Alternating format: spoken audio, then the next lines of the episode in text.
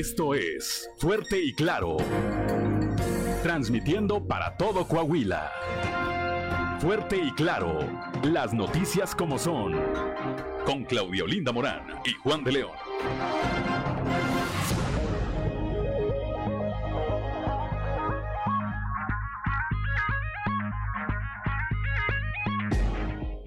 Muy buenos días, ya estamos en Fuerte y Claro, un espacio informativo de Grupo Región, y hoy es martes 3 de mayo de 2022, hoy se celebran quienes llevan por nombre Juvenal y también es Día de la Santa Cruz, se festejan todos los trabajadores de la construcción. Saludamos como todas las mañanas a quienes nos acompañan a través de nuestras diferentes frecuencias de Grupo Región en todo el territorio del estado, a quienes nos escuchan por Región 91.3 Saltillo en la región sureste, por región 91.1 en las regiones Centro, Carbonífera, Desierto y 5 manantiales, por región 103.5 en la región Laguna y de Durango, por región 97.9 en la región norte de Coahuila y sur de Texas, y más al norte aún, por región 91.5 en región Acuña, Jiménez y del Río, Texas. Un saludo también a quienes nos siguen a través de las redes sociales, por la página de Facebook, Región Capital Coahuila.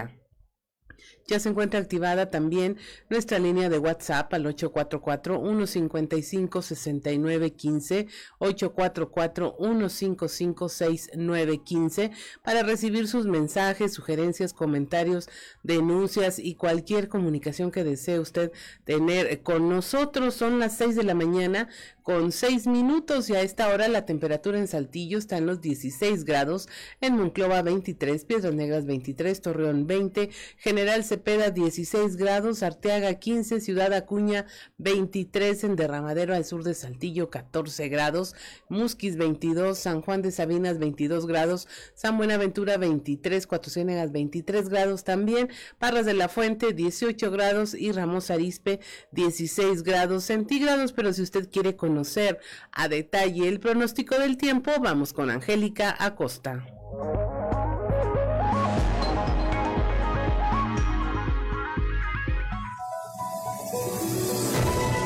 El pronóstico del tiempo con Angélica Acosta.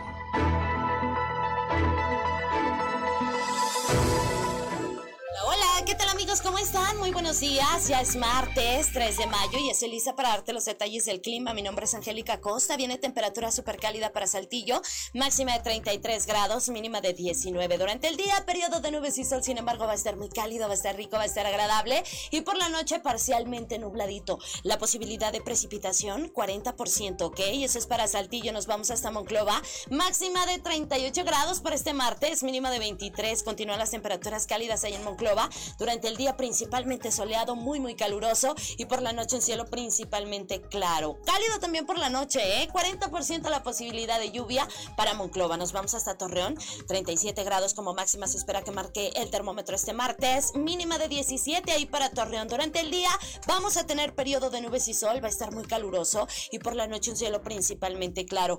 0%, nula la posibilidad de precipitación para Torreón. Excelente, ahí en Piedras Negras también temperatura cálida, máxima de 37 grados, mínima de 25. Durante el día muy muy cálido, periodo de nubes y sol, y por la noche un cielo parcialmente nublado, muy cálido también por la noche. La posibilidad de precipitación 25%, excelente. Nos vamos hasta Ciudad Acuña, máxima de 35 grados, mínima de 24. Durante el día periodo de nubes y sol, muy muy cálido también para Ciudad Acuña, y por la noche parcialmente nublado. También se va a sentir cálido por la noche, La posibilidad de precipitación 10%, excelente. Nos vamos hasta Monterrey, ahí en la Sultana del Norte también temperatura muy cálida, 37 grados como máxima, mínima de 22. Durante el día, fíjate bien, nubladito por la mañana, luego solecito y nubes por la tarde, y bueno, pues por la noche áreas de nubosidad, algo cálido por la noche, súper cálido durante el día, y la posibilidad de precipitación 40%. Amigos, ahí están los detalles del clima. Que tenga usted un feliz y un maravilloso martes. Cuídese mucho, buenos días.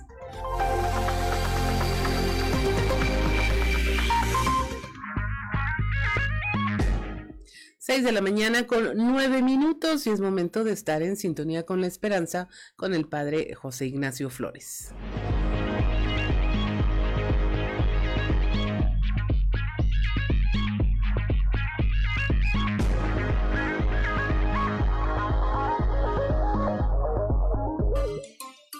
prepárate, porque estás entrando en sintonía con la esperanza. Virtudes cristianas, remedios para la vida diaria, para escuchar y ayudar. Un lugar con valor y esperanza para toda la familia. Queda con ustedes el padre José Ignacio Flores en sintonía con la esperanza.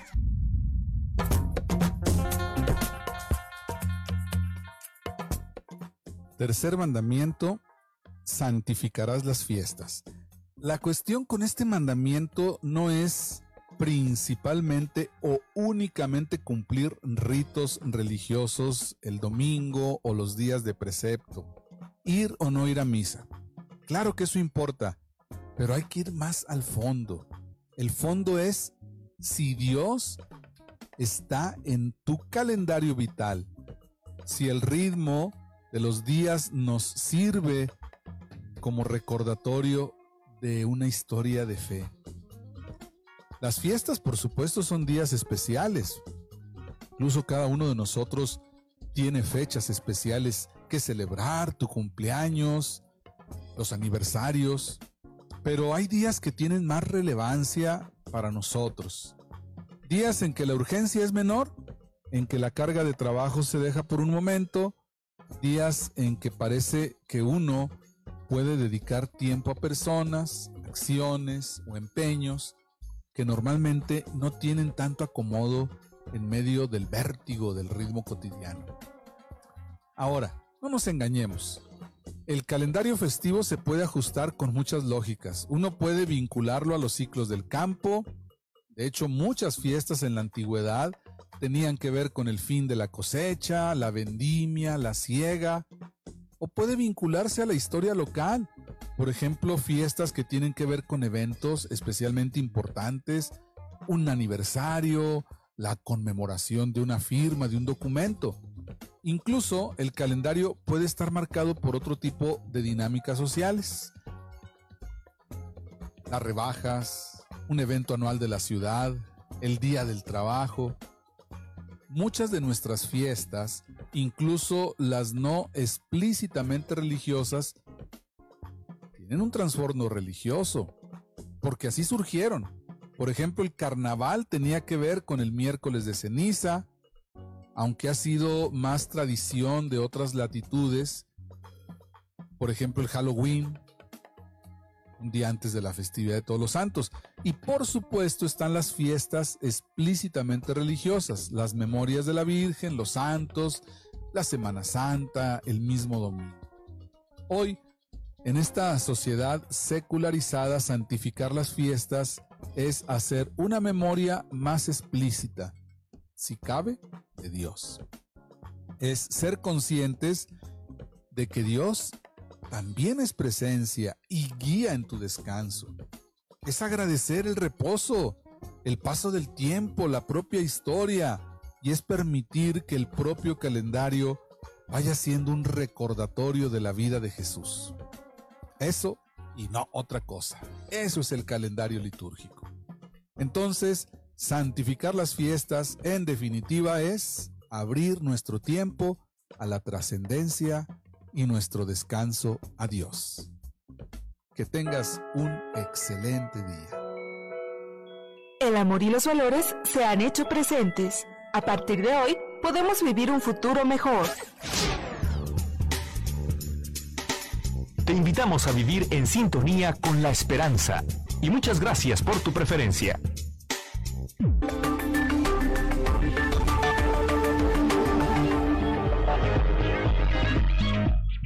Seis de la mañana con 6:14. Iniciamos con la información. En otro accidente en Ramos Arizpe muere un motociclista. Christopher Vanegas nos tiene los detalles.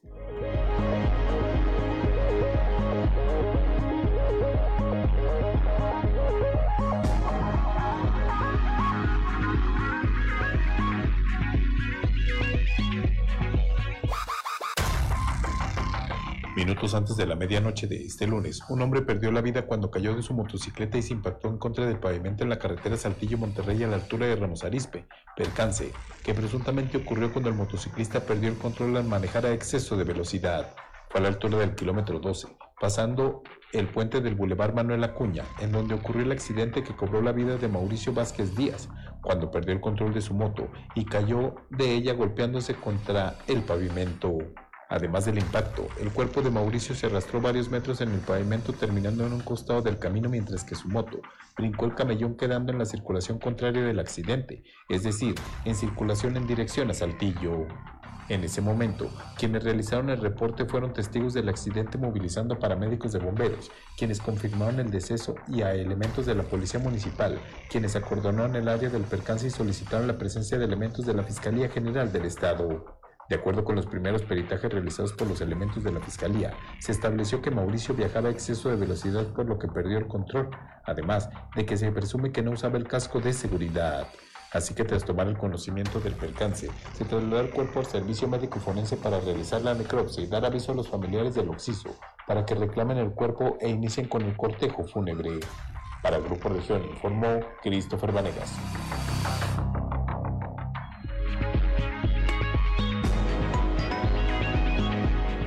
...6:16 de la mañana... Por cuarta ocasión, el Jardín de Niños Nueva Creación en Saltillo, aquí en la región sureste, fue blanco de la delincuencia. Durante el fin de semana se llevaron el cableado y otros objetos.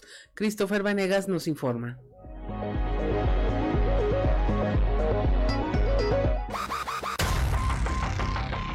Sí, miren, lo que pasa es que en el grupo de seguridad se hizo el reporte del robo. Fue gracias a una madre de familia que iba pasando aquí por el plantel y pudo percatarse de que había cableado y estaban rotas algunas mangueras, y como son vecinas de aquí del jardín, pues pudieron darse cuenta de que fue el día sábado, fue cuando se presentó el reporte, aproximadamente como a las 9:30, 10 de la noche. Pues sí, porque los que se ven mayormente afectados son nuestros niños, ¿verdad?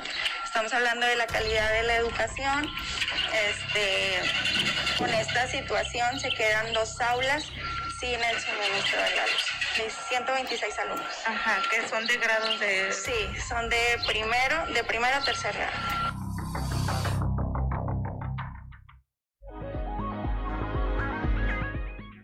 Son las 6:17 de la mañana. Escuchó usted a la directora de la escuela, la maestra Ilse Galaviz.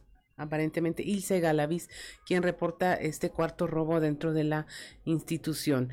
Debido a una alarma por fuga de gas, autoridades procedieron a la evacuación de menores y personal de la guardería Amanecer. Esta está ubicada en el municipio de Torreón. Víctor Barrón nos informa. Debido a una alarma de fuga de gas, autoridades procedieron a la evacuación de menores y personal de la guardería Amanecer, ubicada en el municipio de Torreón, sin que se registraran personas lesionadas ni intoxicadas. Los hechos ocurrieron alrededor de las 10:30 horas de lunes en la institución con domicilio en Avenida Juárez, número 8550 Oriente, luego que se activara el detector de gas en esta guardería. Al lugar acudieron elementos de Protección Civil, bomberos y corporaciones de seguridad, quienes aplicaron los protocolos correspondientes y evacuaron a 130 niños y 25 adultos, poniéndolos fuera de peligro.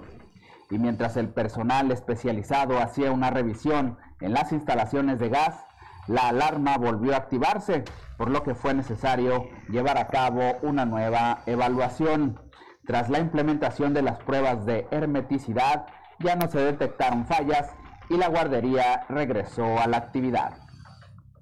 Para Grupo Región reportó Víctor Barrón. 6:19 en la región carbonífera se registró un choque entre un taxi originario de Piedras Negras que se impactó contra un auto tipo sedán en la carretera federal 57. Moisés Santiago nos informa. Un automóvil de alquiler originario de Piedras Negras, con la razón social Taxis Chapulines, se impactó contra un auto tipo sedán en la carretera federal 57, en un tramo conocido como la Cuesta de las Codornices. Elementos de Guardia Nacional División Seguridad Carretera acudieron a tomar conocimiento del percance. También se movilizaron policías municipales y estatales, así como servicios de emergencia. Aunque se informó que fue un accidente de gravedad, no hubo lesionados de consideración, solo pérdidas materiales de cuantía mayor. Las autoridades de la Guardia Nacional División Caminos y Puentes realizaron un peritaje correspondiente para deslindar responsabilidades y detectar quién fue el responsable de la situación. Desde la Región Carbonífera, para el Grupo Región, informa Moisés Santiago.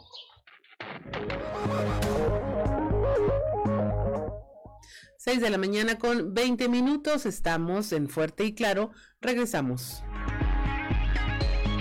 Estamos en Fuerte y Claro, y si usted nos acompaña a través de la radio, pues acaba de escuchar a la orquesta de Ray Conniff con la interpretación de Brasil.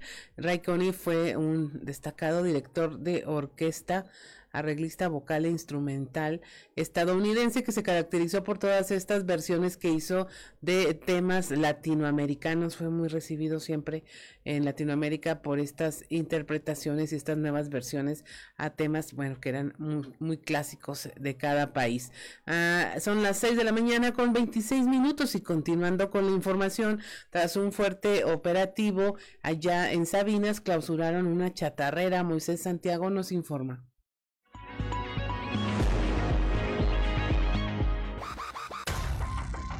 José Pichardo González, director de Protección Civil en Sabinas, informó que tras haber realizado una inspección en un establecimiento de compra de chatarra, se localizó un vehículo que fue adquirido como chatarra, pero al acreditar su legal procedencia por falta de documentación, se decidió clausurar el lugar de compra de metales.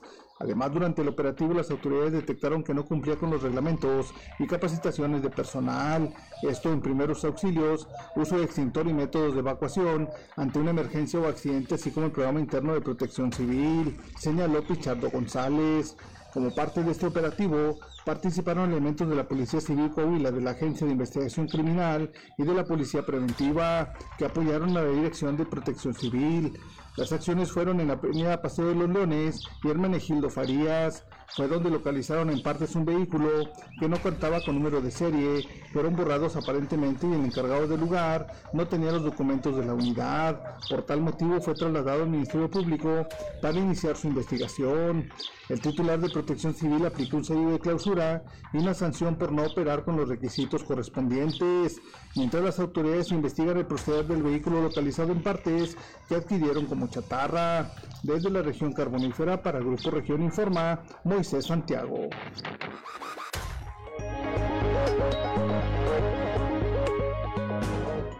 6 de la mañana con 27 minutos, es momento de presentarle a usted nuestra portada del periódico Capital, un medio de Grupo Región. Usted la puede tener también a través de las redes sociales, ahí la puede leer y releer y compartir.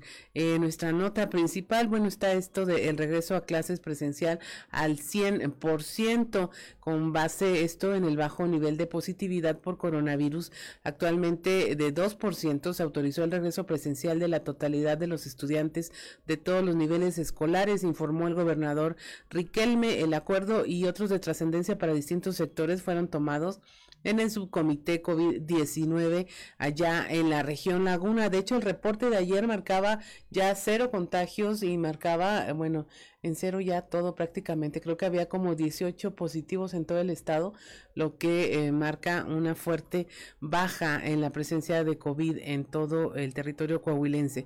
También le hablamos de cómo en la conmemoración del Día Internacional del Trabajo, el gobernador Miguel Riquelme destacó la participación y respaldo de los actores centrales de la producción en Coahuila para afrontar la contingencia y el desafío económico durante la pandemia.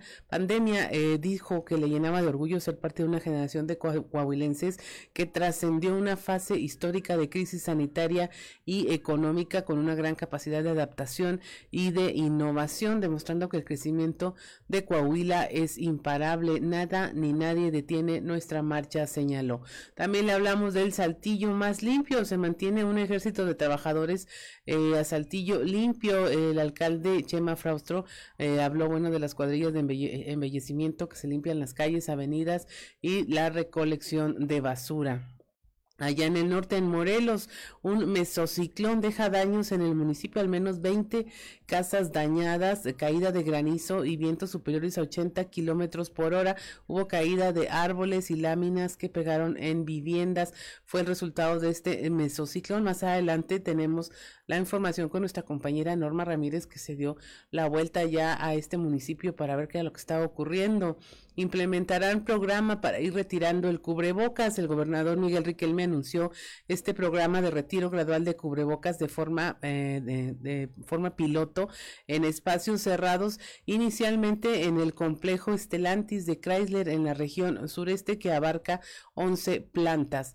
También le hablamos de cómo, hubo otro motociclista fallecido, no portaba casco, y esto fue a consecuencia del exceso de velocidad que se impactó sobre el pavimento en la carretera Saltillo-Monterrey a la altura de Ramos Arizpe. Le hablamos también del saqueo por cuarta ocasión a un jardín de niños, en donde se llevaron el cableado y otros objetos. Ya hay 50 carpetas de investigación de la Fiscalía General del Estado por el robo a planteles educativos.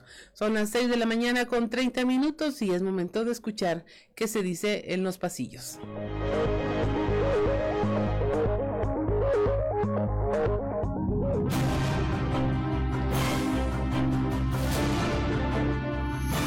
Y en el cartón de hoy, precaución, que nos muestra una calle donde hay muchos coches circulando y aparece un enorme letrero que dice: maneje con precaución, no vaya a atropellar a un precandidato de Morena.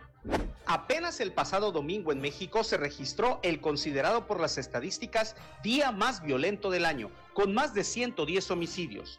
Más allá de las cifras, la realidad es que en el país la violencia está incontenible y que al gobierno de la 4T eso lo tiene sin cuidado. Como ejemplo, el hecho de que durante esta jornada el subsecretario de Seguridad, Ricardo Mejía, haya estado en eventos de carácter proselitista en Coahuila y no en su despacho, atendiendo la responsabilidad que le confirió el presidente López Obrador. ¡Desgraciado! Condolencias de amigos y personajes de la clase política recibió ayer el exlegislador, exalcalde y excandidato a gobernador José Ángel Pérez Hernández, con motivo del fallecimiento de su padre, el señor Alejandro Pérez de la Vega. Entre quienes mostraron su pesar, el gobernador Miguel Riquelme y excompañeros diputados de Pérez Hernández. Por la Laguna, además de encabezar como cada lunes el subcomité de salud, el gobernador Miguel Riquelme se reunió con su homólogo de Durango, José Rosas Aispuro, el comandante de la 11ª Región Militar, general Norberto Cortés, y el comandante del Mando Especial de la Laguna, general Rogelio García, para revisar la incidencia delictiva y los operativos de seguridad de esa región. Ese es un verdadero hombre. Por la Laguna también, el secretario de Inclusión y Desarrollo Social, Manolo Jiménez, que sostuvo reunión de trabajo con universidades públicas y privadas y con las que acordó llevar a cabo brigadas con servicios para colonias, barrios y ejidos. Inteligente, ¿no? 6 de la mañana con 33 minutos y es momento de irnos a un resumen de la información nacional.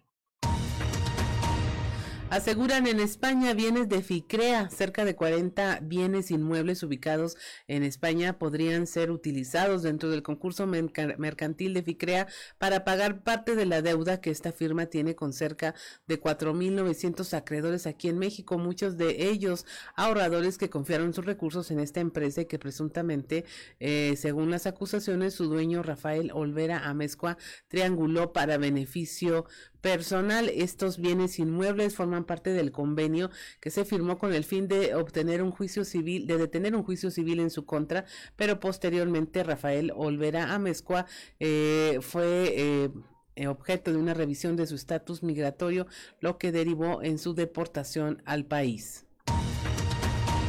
Aún sin responsables, se cumple un año del colapso de la línea 12 del metro en la Ciudad de México, un hecho que dejó 26 personas fallecidas, más de un centenar de lesionados y miles de afectaciones en materia de movilidad y dudas sobre la construcción de la obra. 12 meses después, ninguna persona ha sido procesada ni pisada a la cárcel por el desplome de la también llamada línea dorada. Jornada violenta en Michoacán. En las últimas horas, en los municipios de Morelia y de Zitácuaro, fueron asesinados una decena de personas, 4 de ellas en un enfrentamiento con fuerzas federales y estatales, más 3 uniformados heridos. Esto lo informó la Fiscalía General del Estado de Michoacán. También en Morelia, un grupo armado ultimó a 4 personas más en un palenque clandestino, y también en una colonia en Los Pirules resultaron lesionadas 2 personas más. Las víctimas de homicidio aún no han sido identificadas. En Yucatán encarcelan a una mujer por exhibir al agresor de sus hijas. Es una denuncia en donde hace 2 años Mónica Peiro denunció penalmente al padre de sus hijas por abuso sexual y violación contra las menores. Aún teniendo el dictamen de una médico legista que constató el ataque, un juez resolvió sobreseer el caso y el no ejercicio de la acción penal.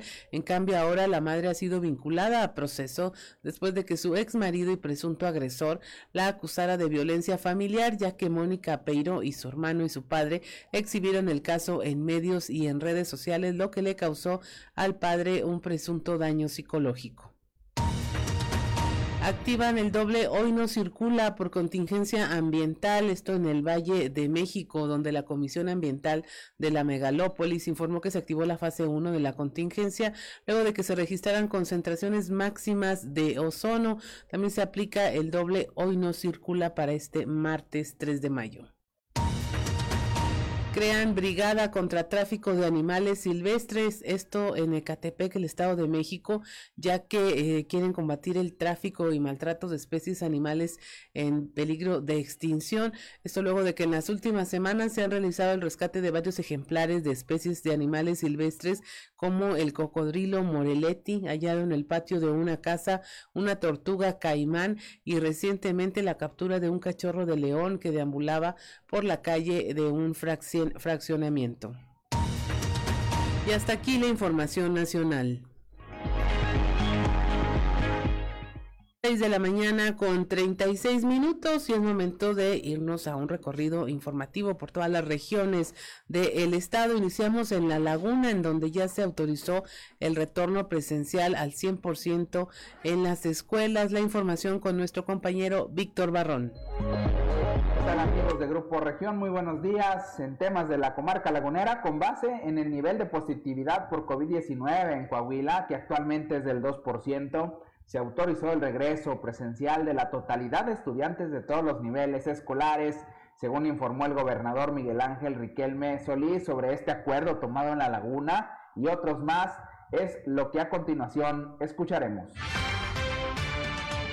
Hoy también se dieron decisiones muy importantes. Se autorizó a la Secretaría de Educación Pública el 100% de retorno presencial de los alumnos en todos los niveles. Creo que esto es algo también, una noticia que dentro del análisis que hace el subcomité, hoy desde Torreón se envía a los 4 subcomités restantes.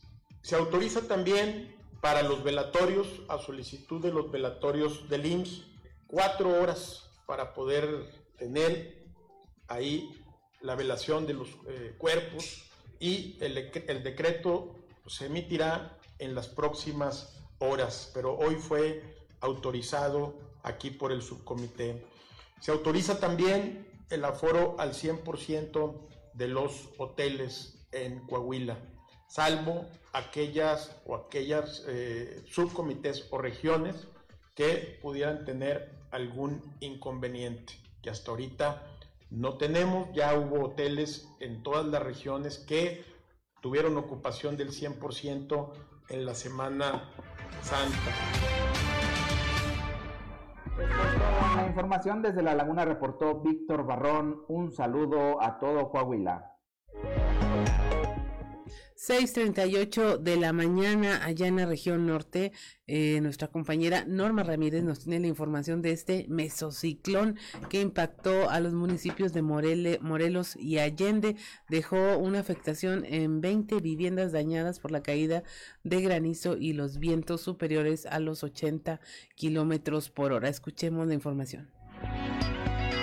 Muy buenos días, esta es la información desde Piedras Negras. Con una afectación de 20 viviendas, caída de granizo de tamaño de pelota de golf, vientos superiores a los 80 kilómetros por hora, caída de árboles, así como láminas que pegaron en viviendas, fue resultado del mesociclón presentado en el municipio de Morelos la noche del domingo. Así lo dio a conocer el director de Protección Civil en esa localidad, Raúl Garzatrón, quien señaló que la mayor afectación en el municipio de Morelos se dio en el sector sur, en donde narró que una techumbre de una empresa fue arrancada por una parte y fue lanzada por los fuertes vientos hacia las casas habitación cerca del lugar. La narración la tenemos a continuación.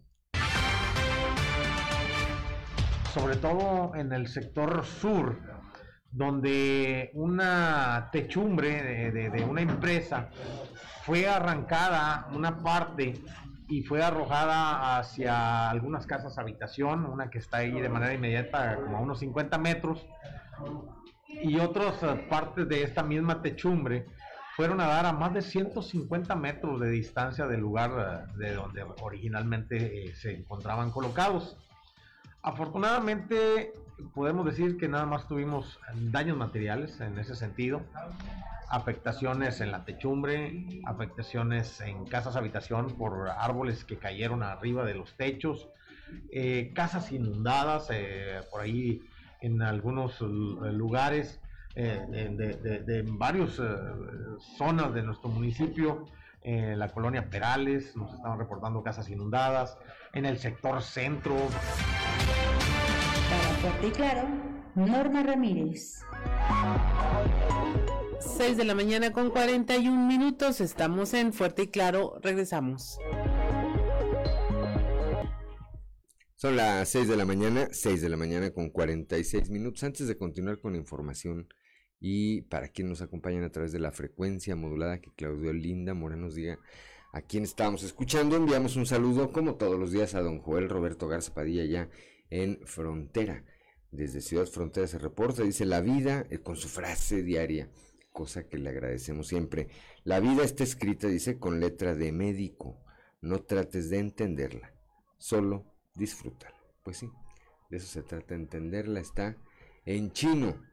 Don Joel Roberto y auditorio, bendiciones, dice, bendiciones también para usted, por supuesto. Y ahora sí, 6:47 a.m, a quien escuchábamos para que nos acompañen a través de la señal de la frecuencia modulada, Claudelina. A Ray Conniff con El Cóndor pasa. Me dio risa la frase de don Joel Roberto, que digo, sí, pero a veces uno no le entiende bien a la letra de los médicos. Entonces, ni a la de los médicos. Menos, ¿verdad? A la vida, sí. Sí. Escuchamos, pues sí, Ray Conniff con El Cóndor pasa, una de sus clásicos de música hispanoamericana.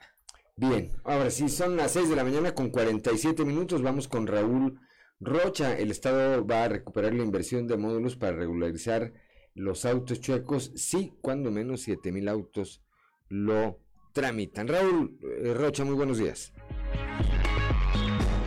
¿Qué tal, compañeros? Buenos días. Esta es la información para el día de hoy.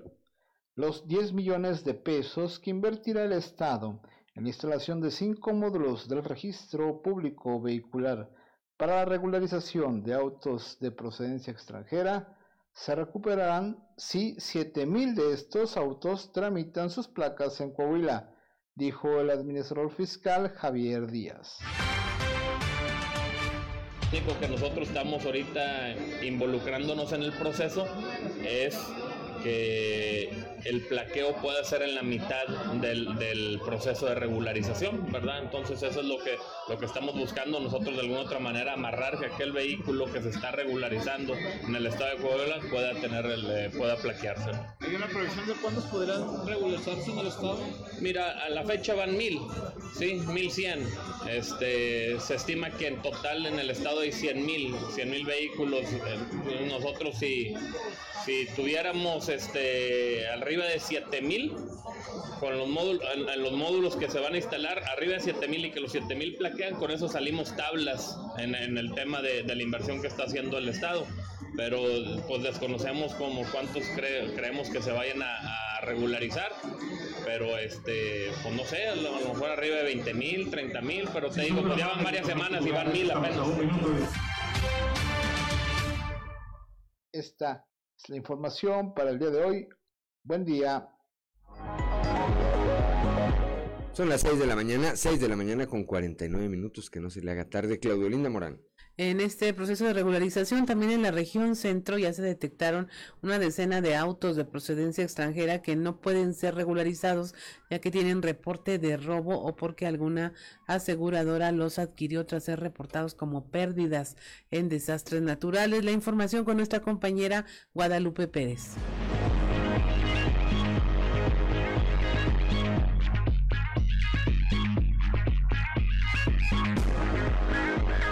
Muy buenos días, saludos desde la región centro. Tenemos entrevista con Miguel Orduña, quien es encargado de una oficina para la regularización de vehículos de procedencia extranjera. Nos señala que ha atendido a más de 400 personas logrando nacionalizar sus unidades en Saltillo. Sin embargo, han detectado al menos 10 vehículos que no pueden entrar dentro del padrón para la regularización por diversas situaciones. ¿Dices que has tenido cuántos? Alrededor de 10 casos. ¿Y son puros robados? Robados. O hay carros que vienen con el título de destrucción. Ajá. Ese sí ya no pasa. Sí, pueden pasar carros con título rosa, café, verde o azul. ¿Y cómo se puede dar cuenta el propietario del vehículo que su auto está en esta condición, o no se da cuenta hasta que entra el sistema? No, es que está complejo el sistema. Hay una parte en internet que checas y lo metes. Antes de ingresarlo al Repube Nacional, nosotros lo checamos. Y eso le sale el historial de ese carro, que es la parte de Estados Unidos. Ok, de estos pues ya no hay forma o no hay manera de que puedan nacionalizarlos. No, mira, ahorita hay un fraude a nivel nacional, que tú tramitabas tus placas por Facebook, que te hago tu carro mexicano, pero en realidad es una forma de estafar.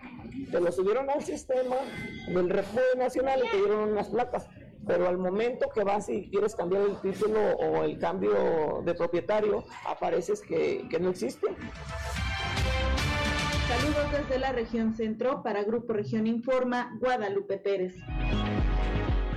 Son las 6 de la mañana con 51 minutos. Gracias, Guadalupe Pérez, allá en la región centro.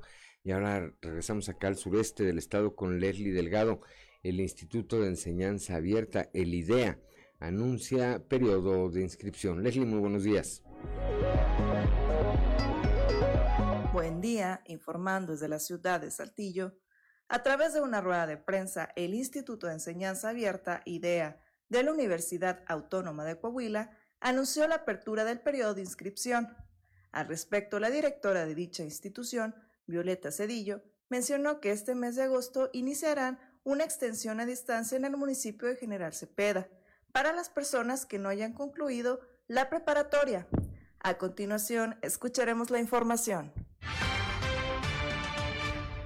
Les agradecemos la invitación y que nos den la oportunidad, nos brinden el espacio para promocionar el IDEA, nuestro Instituto de Enseñanza Abierta Unidad Saltillo de la Universidad Autónoma de Coahuila.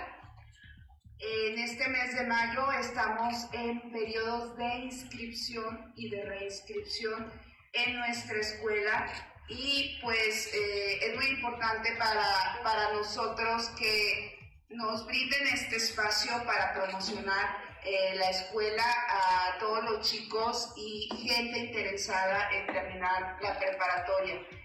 Es muy importante aquí mencionarles que el IDEA, además de estar aquí en Saltillo, va a empezar en agosto en General Cepeda en la modalidad de educación a distancia, brindándole también la oportunidad de terminar su bachillerato a la gente de esta ciudad, y que tenemos ya más de 10 años con el bachillerato en Ciudad Acuña en la modalidad de educación a distancia.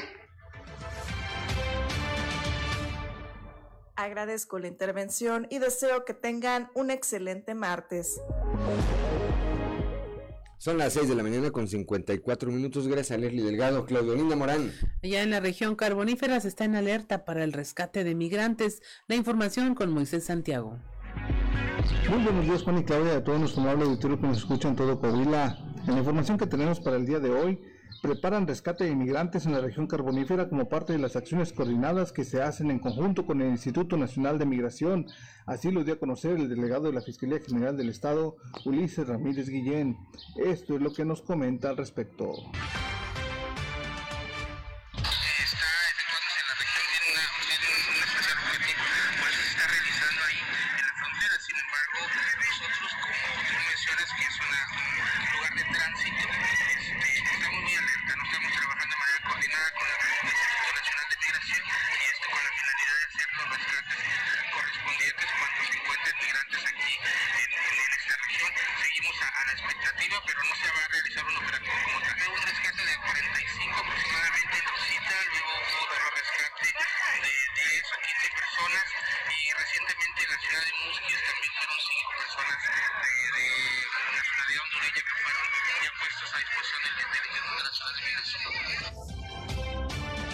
Bien, pues de esta manera se logra establecer ese compromiso con la población para resguardar a los inmigrantes que transiten por esta región carbonífera.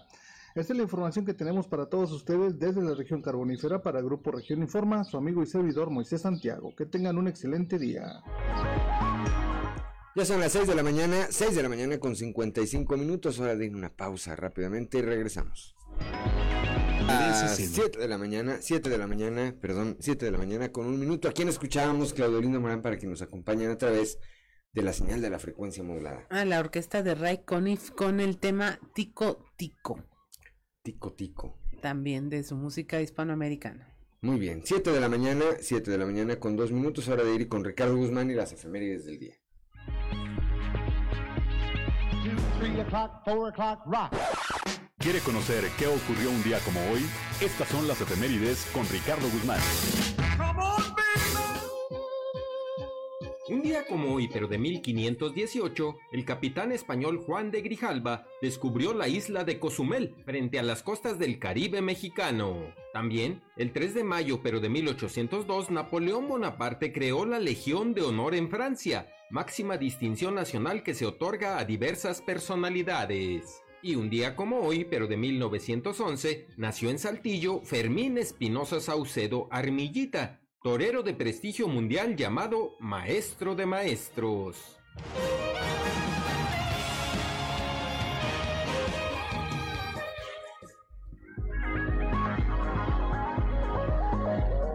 Ya son las 7 de la mañana con 3 minutos. El gobernador Miguel Riquelme anunció el de ayer la implementación de un programa piloto de retiro gradual de cubrebocas en espacios cerrados, estrategia que iniciará en el complejo Stellantis de la empresa Chrysler en la región sureste. Este universo abarca 11 plantas en las que se distribuyen aproximadamente 1,000 trabajadores, quienes dejarán de usar cubrebocas en los próximos 20 días, y en función de distintas variables se va a hacer una evaluación para determinar la viabilidad del esquema planteado. Se solicitó supervisar como plan piloto al complejo Stellantis de Chrysler para poder iniciar el retiro de cubrebocas de manera gradual en interiores de 11 plantas, y derivado de ello hoy autoriza el subcomité el programa piloto de retiro gradual de cubrebocas en espacios cerrados, sobre todo en la industria. Dejarlo claro, en la industria, para que no haya malos entendidos. Vamos a revisarlos, la vocación de cada industria, la temperatura hacia el interior del espacio de trabajo, la ventilación, ¿sí? La capacidad también que ellos puedan tener de medición de CO2 y el cumplimiento de la sana distancia, que en este caso para Chrysler la ventilación es correcta, los niveles de CO2 son correctos, la distancia entre empleado y empleado, entre espacio de trabajo, también es la adecuada, y los demás protocolos ellos están por solucionarlos para la aprobación del mismo. Y hoy aquí en el subcomité se autoriza precisamente este programa denominado Programa Piloto de Retiro Gradual de Cubrebocas en Espacios Cerrados.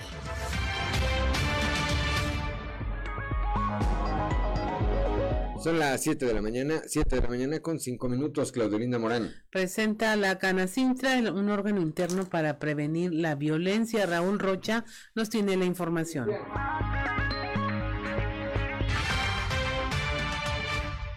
El Comité de Mujeres Canacintra, Coahuila Sureste, presentó el directorio Red de Apoyo Igualdad de Género, con el que se pretende unir a todas las integrantes del ramo industrial de la región y prevenir la violencia. A través de sus redes sociales, la Canacintra dio a conocer esta red de apoyo en el que se coordinaron para su creación con el Instituto Municipal de las Mujeres. Este formato permitirá realizar un registro para la creación de un director de red de apoyo que sea de utilidad para las mujeres en el sector industrial, indica el comunicado. Este directorio será parte de la integración de un proyecto que está llevado a cabo por parte del Comité de Mujeres Canacintra Coahuila y el Instituto Municipal de las Mujeres, con el objetivo de contar con información de vinculación para la prevención y sensibilización de la violencia hacia la mujer. Finaliza la información. Son las 7 de la mañana, 7 de la mañana con 6 minutos. Uno de los problemas más complejos que hay en la adolescencia, pues evidentemente son los embarazos a esa edad. Al respecto, el DIF Coahuila ofrece 2 programas para prevenir y atender el embarazo entre adolescentes. El director general de esta institución, el doctor Roberto Cárdenas Zavala, señala que se han atendido aproximadamente 150 mujeres, brindándoles servicio médico, educación, además de que se les da seguimiento tras el alumbramiento.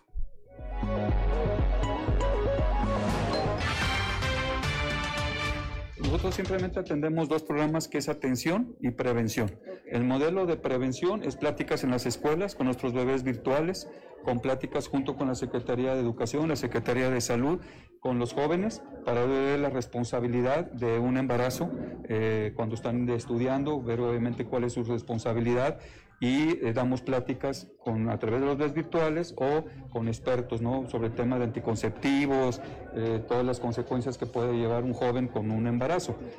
Y lo que es atención, aquellas mujeres con embarazo, adolescentes, pueden llegar con nosotros. Les damos por 3 meses oportunidad de apoyo de alimentario, apoyo de pañales, también de pláticas, porque la idea es que evitar un segundo embarazo y sobre todo darle seguimiento a su embarazo que llegue a buen término, porque sabemos que en los jóvenes, en los menores, pues los riesgos aumentan, el embarazo, eso está bien documentado. Entonces nosotros, al llegar a esa joven con nosotros, buscamos que tenga servicio médico, buscamos que esté en algún centro educativo y cuando ya nace el bebé, seguirlos atendiendo.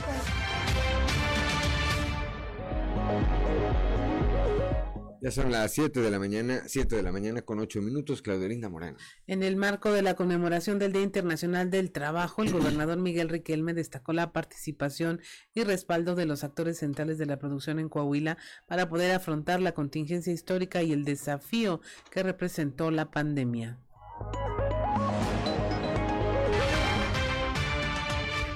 A mí me llena de orgullo ser parte de una generación de coahuilenses que trascendió una fase histórica de crisis sanitaria y económica, con una gran capacidad de adaptación y de innovación, demostrando que el crecimiento de Coahuila es imparable, que nada ni nadie detiene nuestra marcha. Hoy por hoy Coahuila es un territorio con estabilidad y paz laboral, generador de empleos de calidad y en constante aumento en todos los indicadores de productividad, competitividad y atracción de inversiones. Por 5 año consecutivo hemos firmado el Pacto Coahuila, que ya es un ejemplo en la esencia de nuestras políticas públicas, unión de fuerzas, diálogo social y trabajo cooperativo. Todas nuestras ventajas competitivas inciden en la fórmula para que los inversionistas confíen en nosotros, pero el factor decisivo es que les aseguramos mano de obra calificada con altos niveles de escolaridad y especialización. Durante esta administración ya sumamos 167 nuevos proyectos de inversión que han representado la generación de 75,000 nuevos empleos, y el monto supera los $9,000 millones de empresas globales procedientes de 3 continentes.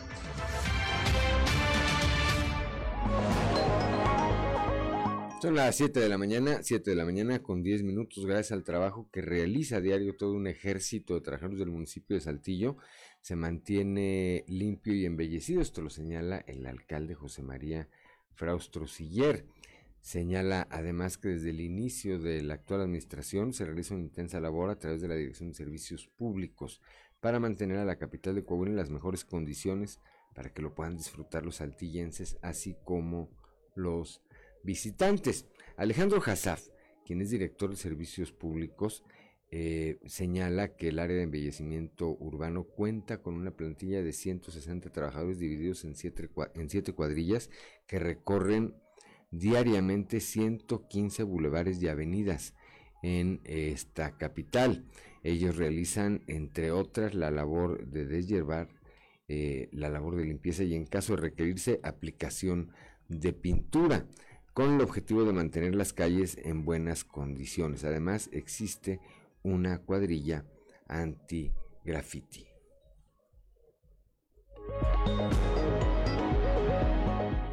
Son las 7 de la mañana con 11 minutos. En ese sentido, Claudia, luego yo haría nada más una observación. Es común ver que pintan o hacen alguna de estas labores a pleno mediodía en bulevares tan transitados como el bulevar Venustiano Carranza, por ejemplo, lo que evidentemente complica el de por suyo complicado tráfico. Estoy recordando ahí a la altura del Seguro Social número 2, ahí en B. Carranza y Humberto Hinojosa, es imposible, a esas horas es imposible. Dicen, no me consta, que luego es para que veamos que sí se anda chambeando. Ahora ya en la ciudad ya están arreglando baches y pavimentando y abriendo calles en muchos sectores de la ciudad, y dices tú, bueno, sí anda muy activo. Claro, sí, y está bien, se reconoce, porque además, a ver, el trabajo lo ve uno en el día a día.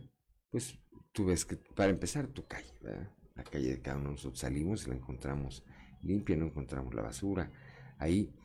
En el caso de la pavimentación o el bacheo, pues en los sectores donde se requiere se ve, pero no creo, mi única crítica, insisto, es que sea a mediodía. Hay quienes dicen también que tiene que ser esa hora para que seque la pintura, pues háganlo temprano en la noche igual. Y sí, igual los ciudadanos sorprendidos y agradecidísimos de despertar y al día siguiente que ya esté pintada la calle o tapado el bache, sabemos quiénes fueron, no hay necesidad de estresarnos todos en pleno mediodía y con las calles cerradas.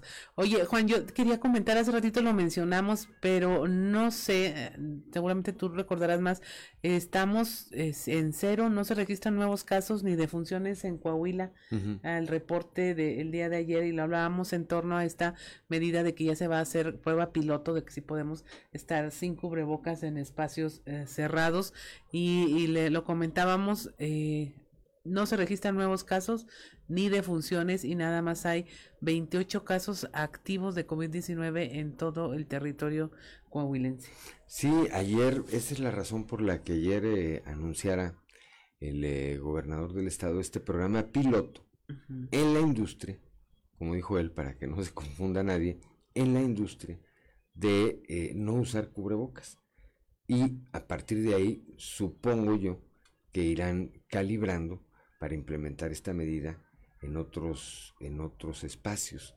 Yo no sé en espectáculos como el béisbol, por ejemplo. Ahí andaba Ociel el domingo pasado.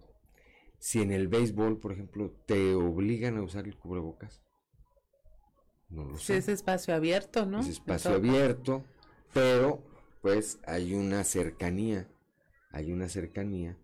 Total con el resto, porque no me imagino que haya estado una butaca ocupada y una no.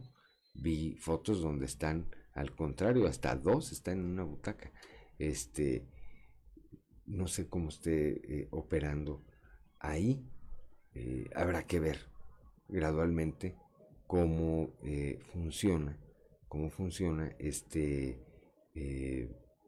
programa piloto, cómo lo van implementando y, bueno, qué indicadores arroja, Para a partir de eso, reitero, supongo que lo van a ir calibrando y hacerlo extensivo a otras áreas que no sea necesariamente la industria, ¿verdad? Podrá ir seguramente espectáculos cerrados, a eventos, a centros de trabajo, a otros centros de trabajo cerrados, a los salones de clase quizá.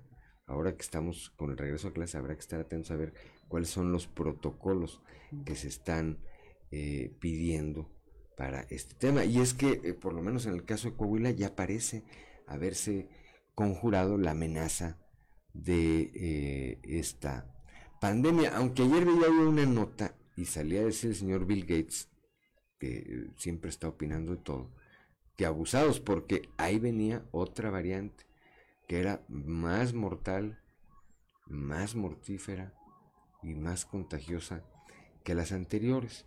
Yo no sé qué tanto pueda contener de verdad esta versión. No sé si el señor Bill Gates sea médico, porque él hace computadoras, ¿no?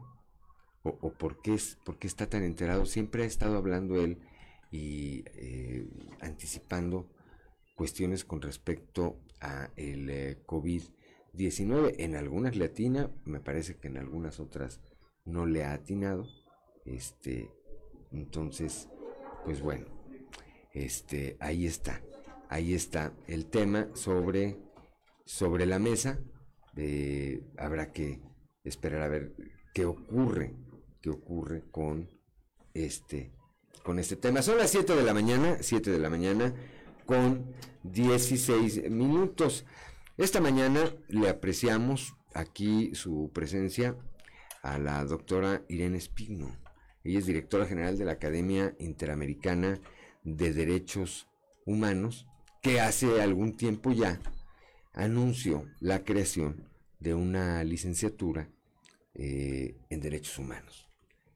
Va a platicar con nosotros aquí en los siguientes minutos. Repetimos, le apreciamos su presencia aquí esta mañana, doctora. Le saludamos Claudia Linda Morán, Juan de León, su servidor. Y a ver, platíquenos de esta licenciatura en Derechos Humanos. Y antes, acláreme, esta licenciatura es con la que se generó esa polémica con la Facultad de Jurisprudencia de la UAC. Pues sí, es correcto. Bueno, muy buenos días a todas y a todos. Pues es un gusto estar aquí. Muchas gracias por el espacio y la invitación. Mira, esa es una licenciatura en Derecho con perspectiva en Derechos Humanos. Okay. Y es un programa que va a complementar la oferta educativa que ya tiene la Universidad Autónoma de Coahuila y además va a cumplir con los objetivos del Programa Estatal de Derechos Humanos del Gobernador del Estado. Es una licenciatura que se va a desarrollar a lo largo de 5 años o 4 años pues ordinarios, más 1 año de especialización. Okay. Y ahí el enfoque de derechos humanos es un enfoque transversal, es decir, todas las materias, desde derecho civil, mercantil, penal, constitucional, pues van a tener esta perspectiva de derechos humanos. Y aparte pues se van a complementar todas las materias con actividades prácticas, es decir, talleres, laboratorios, observatorios, pues obviamente servicios sociales y prácticas para que los alumnos y las alumnas se vayan formando en esta en jurisprudencia, en derecho, pero con un plus, algo que pues las otras carreras no ofrecen.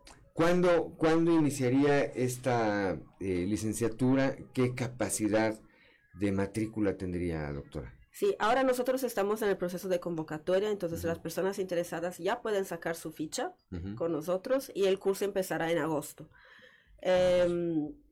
Tenemos capacidad para, un mínimo de 35 alumnos y un máximo de 50. 50 alumnos, un máximo. Exacto, entonces pues sí quiero extender la más amable invitación para que todas las personas interesadas se vayan acercando a nuestras redes sociales para conocer las bases de la convocatoria.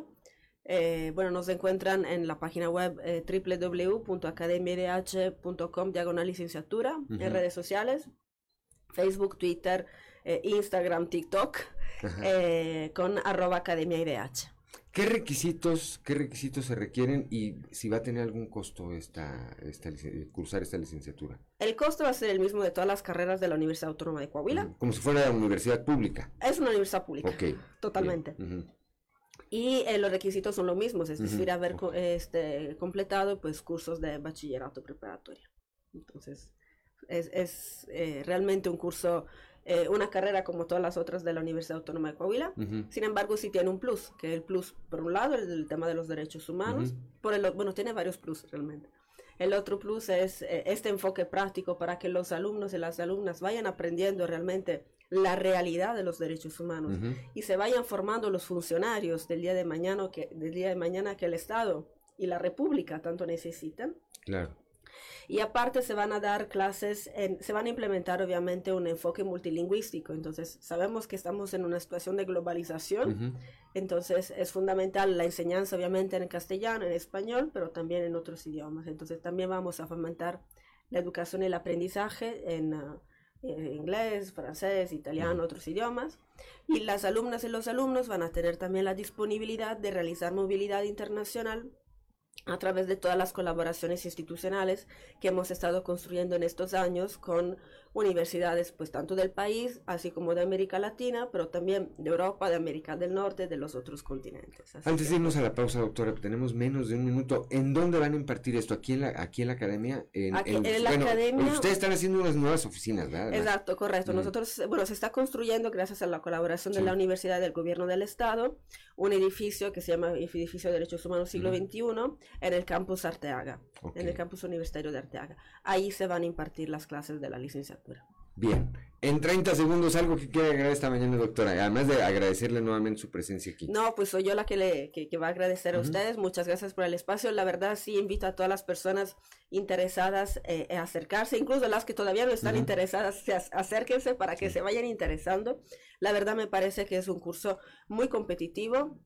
Y la verdad es una gran apuesta que está haciendo la universidad y el Estado para ir formando profesionales del derecho con perspectiva de derechos humanos. Con perspectiva de derechos, que tanta falta hacen. Yo coincido con usted en eso. Son las 7 de la mañana con 22 minutos, que no se le haga tarde. Estamos en Fuerte y Claro. Son las 7 de la mañana con 26 minutos desde la capital del acero, como todos los días. Nuestro amigo Toño Zamora. Toño, muy buenos días. Buenos días, Juan, buenos días a las personas que nos sintonizan a esta hora. Este fin de semana, Juan, fuimos a visitar a Armando Rodríguez Bone, el famoso mazapán. El mazapán. Uh-huh. Al mazapán fue Fernando Fuente, Mundo Villa y un servidor. Supimos que había estado hospitalizado en la clínica del ISSSTE. Y sin querer queriendo obtuvimos información valiosa de lo que está sucediendo en esa clínica hospital del ISSSTE de Monclova, uh-huh. donde Armando nos mencionaba, yo me estaba atendiendo un urólogo y de repente dejó de ir y pues me quedé sin atención. ¿Por qué? Sí, porque el urólogo estaba por contrato y se le terminó el contrato y deja de visitar a los pacientes. Y también un cirujano que dice, porque a mí me iban a intervenir, me iban a hacer una cirugía, y ese cirujano pues se fue de vacaciones y no había quien lo supliera.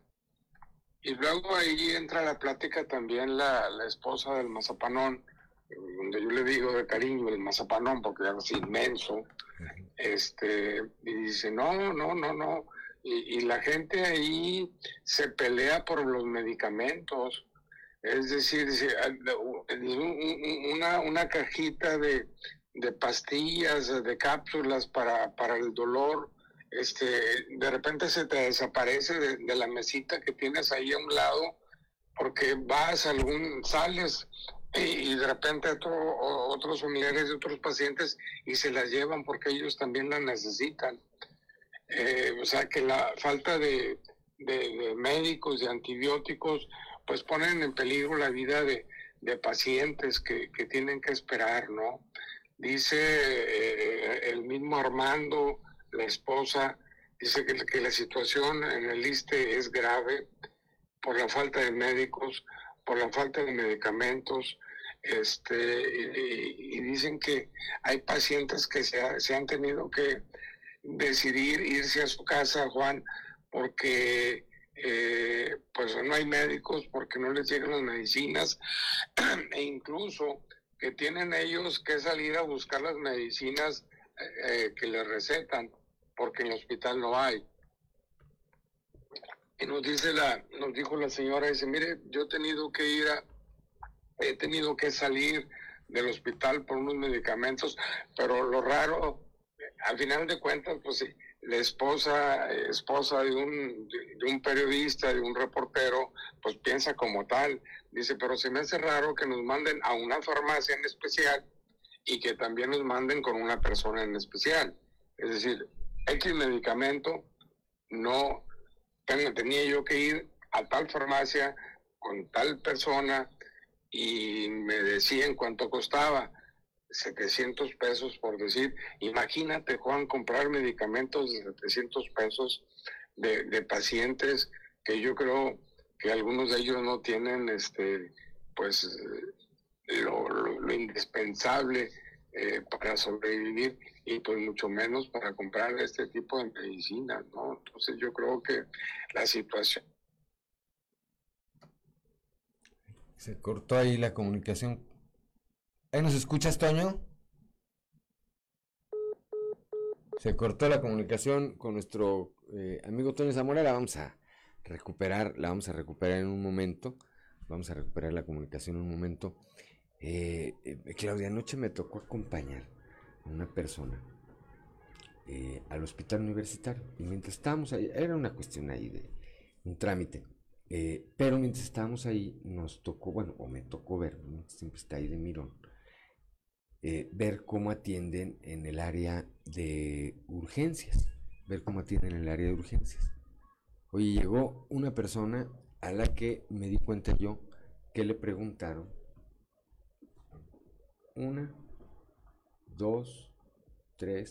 4 veces su nombre y sus datos generales. Ay. Para recibir atención. A la entrada, los pasan directamente antes de que se estacionen, o si entran caminando, los pasan a un área donde están 2 enfermeras que te hacen una primera auscultación y te generan un pase para el área de urgencias. Ahí le pidieron primera vez sus datos. Segunda vez, antes de entrar al área de urgencias, está una vigilante. Ahí le volvieron a pedir todos los datos que le habían pedido en la primera vez. En un momentito vamos con Toño Zamora. Todos los datos que le habían pedido en el primer momento, ahí se los volvieron a pedir. Y me comenta que adentro, cuando estaba recibiendo atención, se los volvieron a pedir 2 veces, 2 personas diferentes de la misma área de urgencia. Que yo les voy a decir, ahora sí que cada quien platica cómo le fue en la feria. La verdad es que las experiencias que yo he tenido en el hospital universitario siempre han sido gratificantes, siempre han sido buenas en términos de atención. Me llamó la atención por el comentario que me hizo esta persona. Yo vi, pues se lo pidieron 2 veces, yo estaba en el exterior, pero cuando salió me dijo, y adentro me volvieron a pedir 2 veces mi nombre, otra vez. Entonces tardaron, pues no sé, 20, 25 minutos en atenderlo, nada más en estar dando sus datos generales. Ya está Toño Zamora en la línea. Una disculpa, Toño. ¿Dónde me quedé, Juan? Me decías que, bueno, pues que está ahí el mazapán, que se te hacía muy extraño el hecho de que en este caso mandaran a las personas que requieren algún medicamento con una persona en particular a una farmacia en particular que las direccionaran del propio ISSSTE. Sí, eso... Y decía la señora, pues a mí se me hace raro, ¿no?, que nos estén mandando a una medicina, a una farmacia y con una persona y a comprar el medicamento, ¿no? Te decía, pues, dice, de repente un medicamento $700 porque Armando sí requiere de atención especial y por lo tanto los medicamentos son más costosos. Y te decía, Juan, que pues a lo mejor hay algunos que tienen el dinero, pero hay otros de que no. Y ese es el problema principal, ¿no?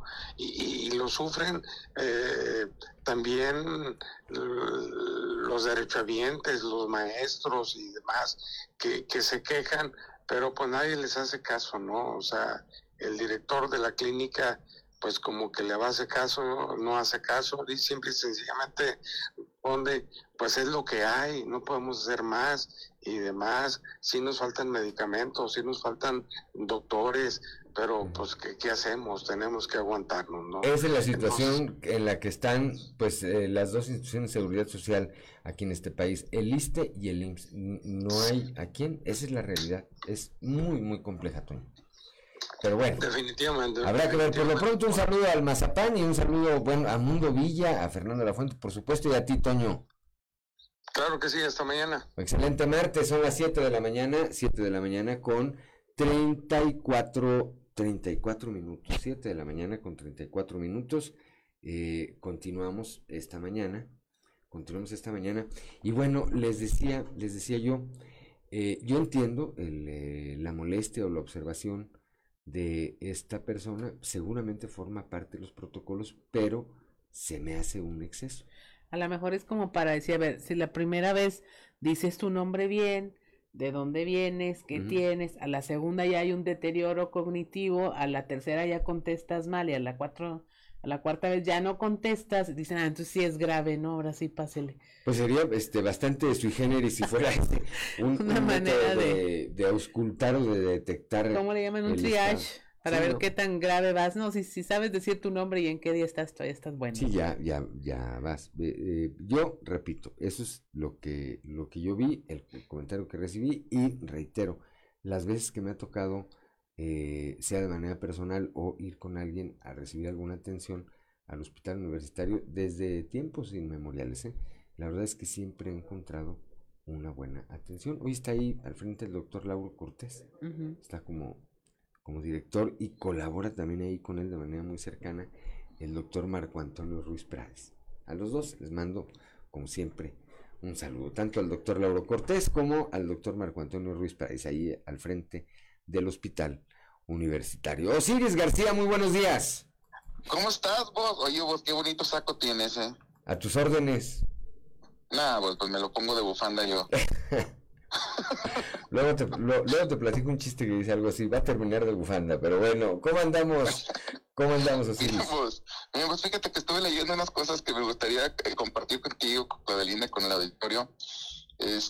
Algo que decía Tonu Lesilari, que es un psicólogo de la religión, y que habla del fanatismo. Dice que es como la búsqueda o defensa de algo de una manera extrema y apasionada, que va más allá de la normalidad, y que se define por la fe ciega, la persecución de los disidentes y la ausencia de la realidad. Dice también este vato, psicológicamente, una persona fanática manifiesta una apasionada e incondicional adhesión a una causa, un entusiasmo desmedido o monomanía y persistente hacia determinados temas o personas, y que de modo obstinado y algunas veces hasta indiscriminado puede llegar a ser violento. Y en casos extremos, en los cuales el fanatismo supera la racionalidad, la ceguera que produce este apasionamiento puede llevar a que la persona fanática se comporte de manera peligrosa, que puede llegar incluso a matar seres humanos o encarcelarlos, con el fin aparente o manifiesto de mantener esa creencia considerada por el fanático o fanáticos como la única verdad. La realidad es eso. Algunas personas tienen un grado de admiración por una figura política que se ha elevado hasta el fanatismo, que es el presidente de la República. Y la verdad, pues, es que hasta en su momento también la ciudadanía alemana pues adoraba a Hitler, tal vez al mismo nivel, ¿verdad? Eso no significa que sea bueno. No, aquel era tranquilo. Sí, aquel era el lado positivo. Pues no, pero supongamos que es cierto. O sea, sí que esta persona no es corrupta, que vivió con $200 en la cartera casi 20 años, que su familia así como que de pronto encontró la fórmula de la riqueza, y mágicamente coincidió con la llegada del patriarca a la silla del águila, que sus hermanos sí recibieron dinero en efectivo, pero porque ese día les tocaba la tanda, no sé, vamos a imaginar todo eso es posible. Pero una cosa es Andrés, y otra la bola de oportunistas que están alrededor y que le encontraron el modo de acomodarse dentro del movimiento, y que están aprovechando ese fanatismo que la gente le tiene a Andrés para aspirar a puestos políticos de importancia trascendental. Y porque ahora, por ejemplo, en Coahuila hay más candidatos a gobernador que Hernández en la lista nominal, pues. Que sí, un coahuilense que hace 20 años que no vive aquí, fue diputado por otro partido y con los peores números de seguridad en los últimos 3 sexenios, que es el superdelegado, que un solo encargo de verdadera importancia ha tenido durante su encargo, que fueron las vacunas, y pues se le hizo más desorden que un salón de segundo de secundaria después del receso. Se le hizo bolas el engrudo, ¿verdad? Sí, gacho. Que es una alcaldesa que ahorita anda metida en líos pasionales, que organiza un baile de rancho y con eso ya anda aspirando a ser gobernadora. Uh-huh. O un torreonense que no sabe ni qué papelería necesita para ser candidato. Pues esto parece más bien la posada en casa de la abuelita. O sea, todos quieren los terrenos, pero la raza esta que anda ahí peleando por ellos no sabe ni dónde está el registro público. Son muchos los... Más los que se sumen, Osiris. Los que faltan todavía. Sí. Porque, y la verdad es que saben que las reelecciones de Andrés es un sueño distante. O sea, sí lo desean, pero se ve muy lejos. Y que quien sea que llegue después de Andrés, pues no va a tener este grado de idolatría y fanatismo que tiene la figura de Andy. Entonces están tratando de estirar la cuerda hasta el último momento y por eso quieren figurar, porque saben que tal vez sea su última oportunidad de ser competitivos al menos en una elección a gobernador, ¿verdad? Sí, en una elección en donde sienten que la gran mayoría de las simpatías no tienen que generarle ni siquiera a ellos, sino irse cobijados en esta popularidad que tiene el presidente de la República y que lo llevó a obtener los resultados que obtuvo en su elección del 2018, Osiris. Y es que esta falta de unidad es propio del movimiento de Andrés Manuel. Ya lo tenía antes el PRD también, pero como que sí le entendieron a la institucionalidad. Es ahí donde esa forma de organizarse todavía se siguen viendo un poco novatos.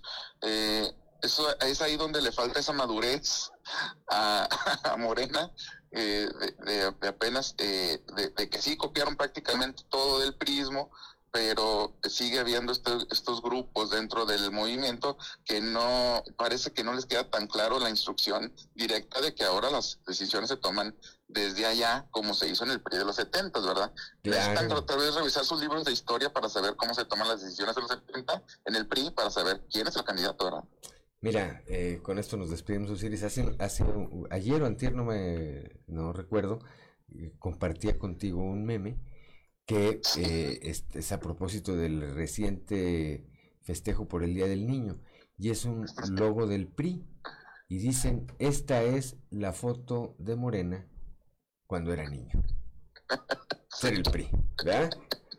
Para que no digan que luego, más son los primos ricos, y el PRD eran los primos pobres, ¿verdad? ¿Y estos son los primos locos o qué? Más o menos.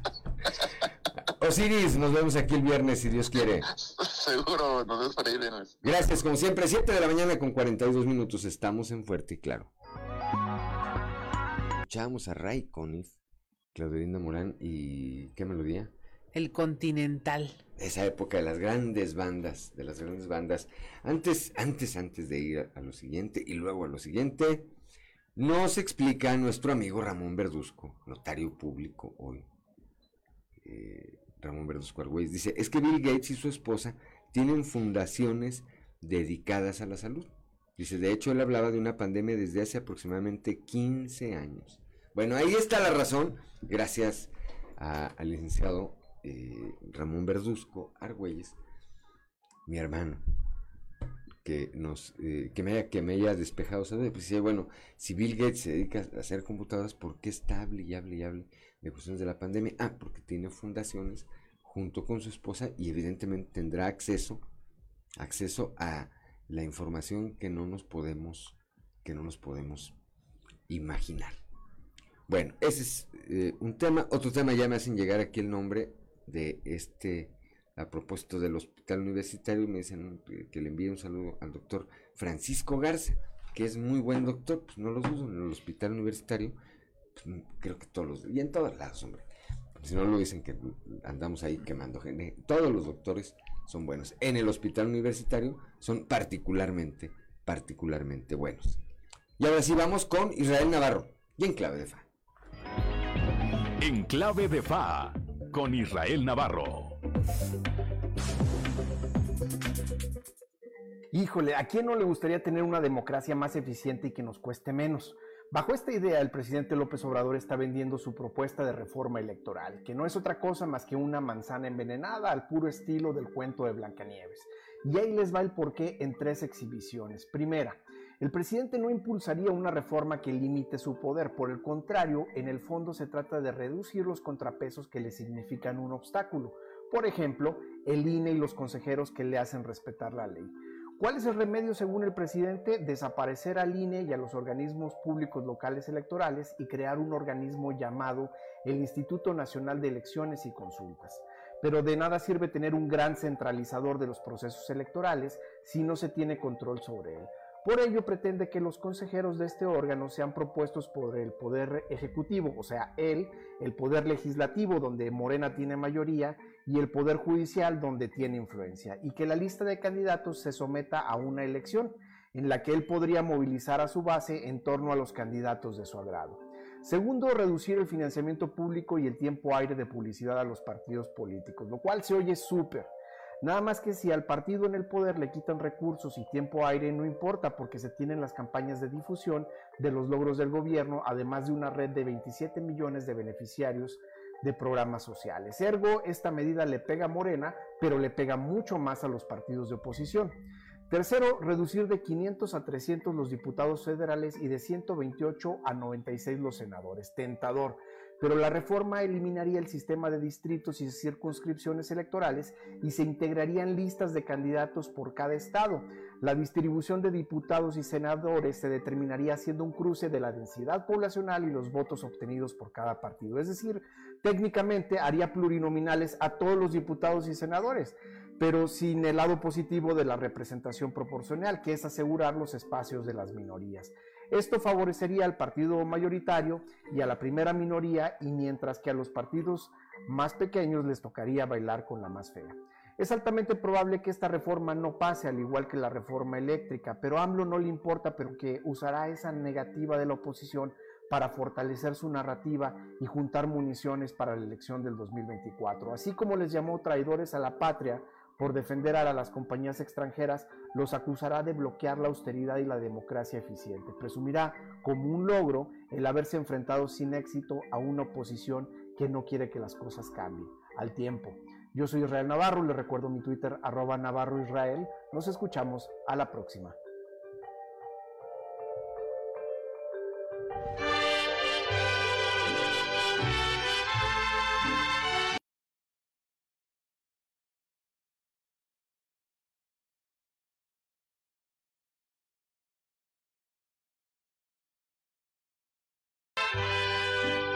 Estas son las mañanitas.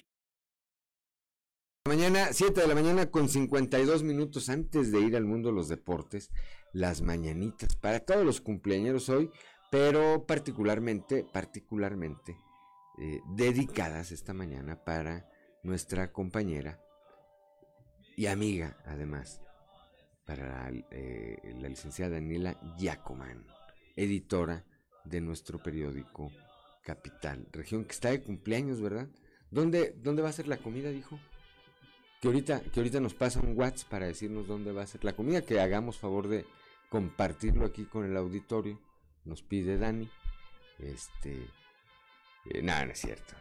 No, pásela bien, Dani. Le mandamos un saludo, nuestro afecto, nuestro respeto, nuestra admiración permanentes por su trabajo. Es una mujer de mucho trabajo, Y entre muchos otros, Claudia, tiene uno que me parece que es un gran mérito, que me tiene que aguantar todos los días, por lo menos de domingo a jueves ahí. Le mandamos un saludo, Dani, pásela bien y que cumpla usted muchísimos años más.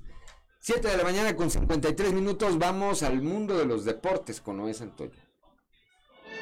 Cantaron los ruiseñores. Resumen Estadio con Noé Santoyo.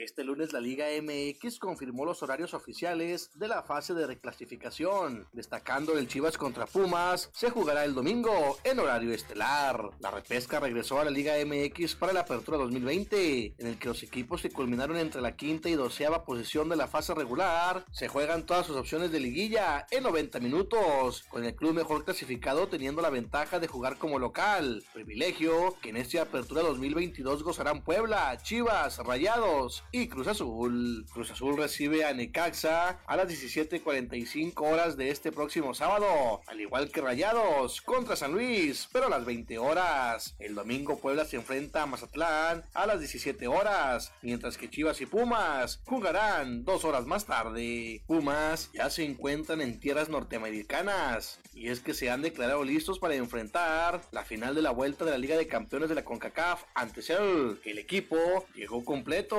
incluyendo los jugadores que son duda por lesión. Los Pumas viajaron este lunes por la mañana. Tras comer en su hotel de concentración, realizaron una primera práctica para alistar el partido de este miércoles por la noche, donde se medirán al Seattle Sounders de la MLS.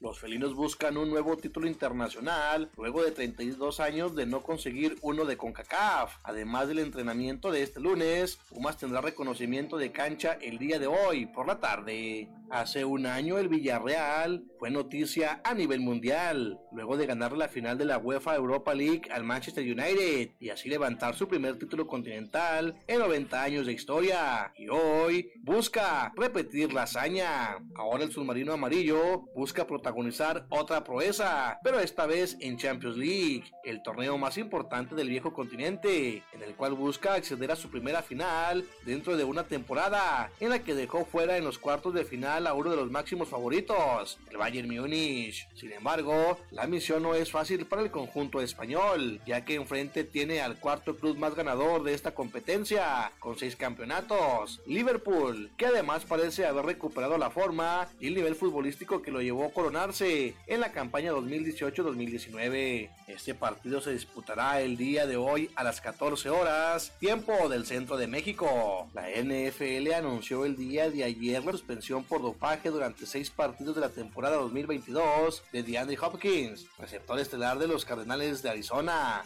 El jugador, 5 veces seleccionado al Pro Bowl, tuvo un 2021 complicado por las lesiones, que lo limitaron a estar presente en solo 10 juegos de los 17 de la temporada. Fue la primera vez en 9 años de carrera que no aparece en al menos 15 partidos. En dicha campaña, el dueño del jersey número 10 ayudó a su equipo a colocarse con marcha de 8 triunfos y 2 derrotas antes de la lesión que lo obligó a operarse de la rodilla. El receptor reaccionó a través de sus redes sociales, se mostró sorprendido por lo sucedido y se disculpó con la afición de los Cardenales. Los Pericos de Puebla, que marchan con registro de 5-4, disputarán su segunda serie de la temporada como locales, cuando se midan a partir de hoy a los Araperos de Saltillo, que marchan de 6-3, en lo que significará la primera serie interzonas de la campaña. Esta serie será la primera que se juega con la modalidad de 7 entradas los martes y miércoles en el Nido Verde, además que ambos días la voz del Play Ball se cantará a las 19:30 horas.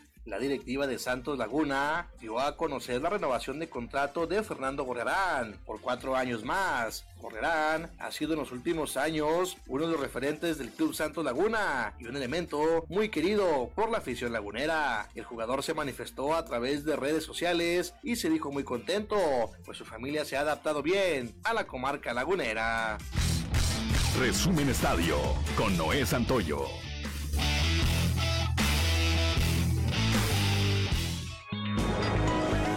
De la mañana con 58 minutos, nos vamos esta mañana de martes, gracias por el favor de su atención, lo esperamos el día de mañana a partir de las 6 y hasta las 8 de la mañana aquí en Fuerte y Claro, un espacio informativo de Grupo Región bajo la dirección general de David Aguillón Rosales. Yo soy Juan de León y le deseo que tenga usted el mejor de los días.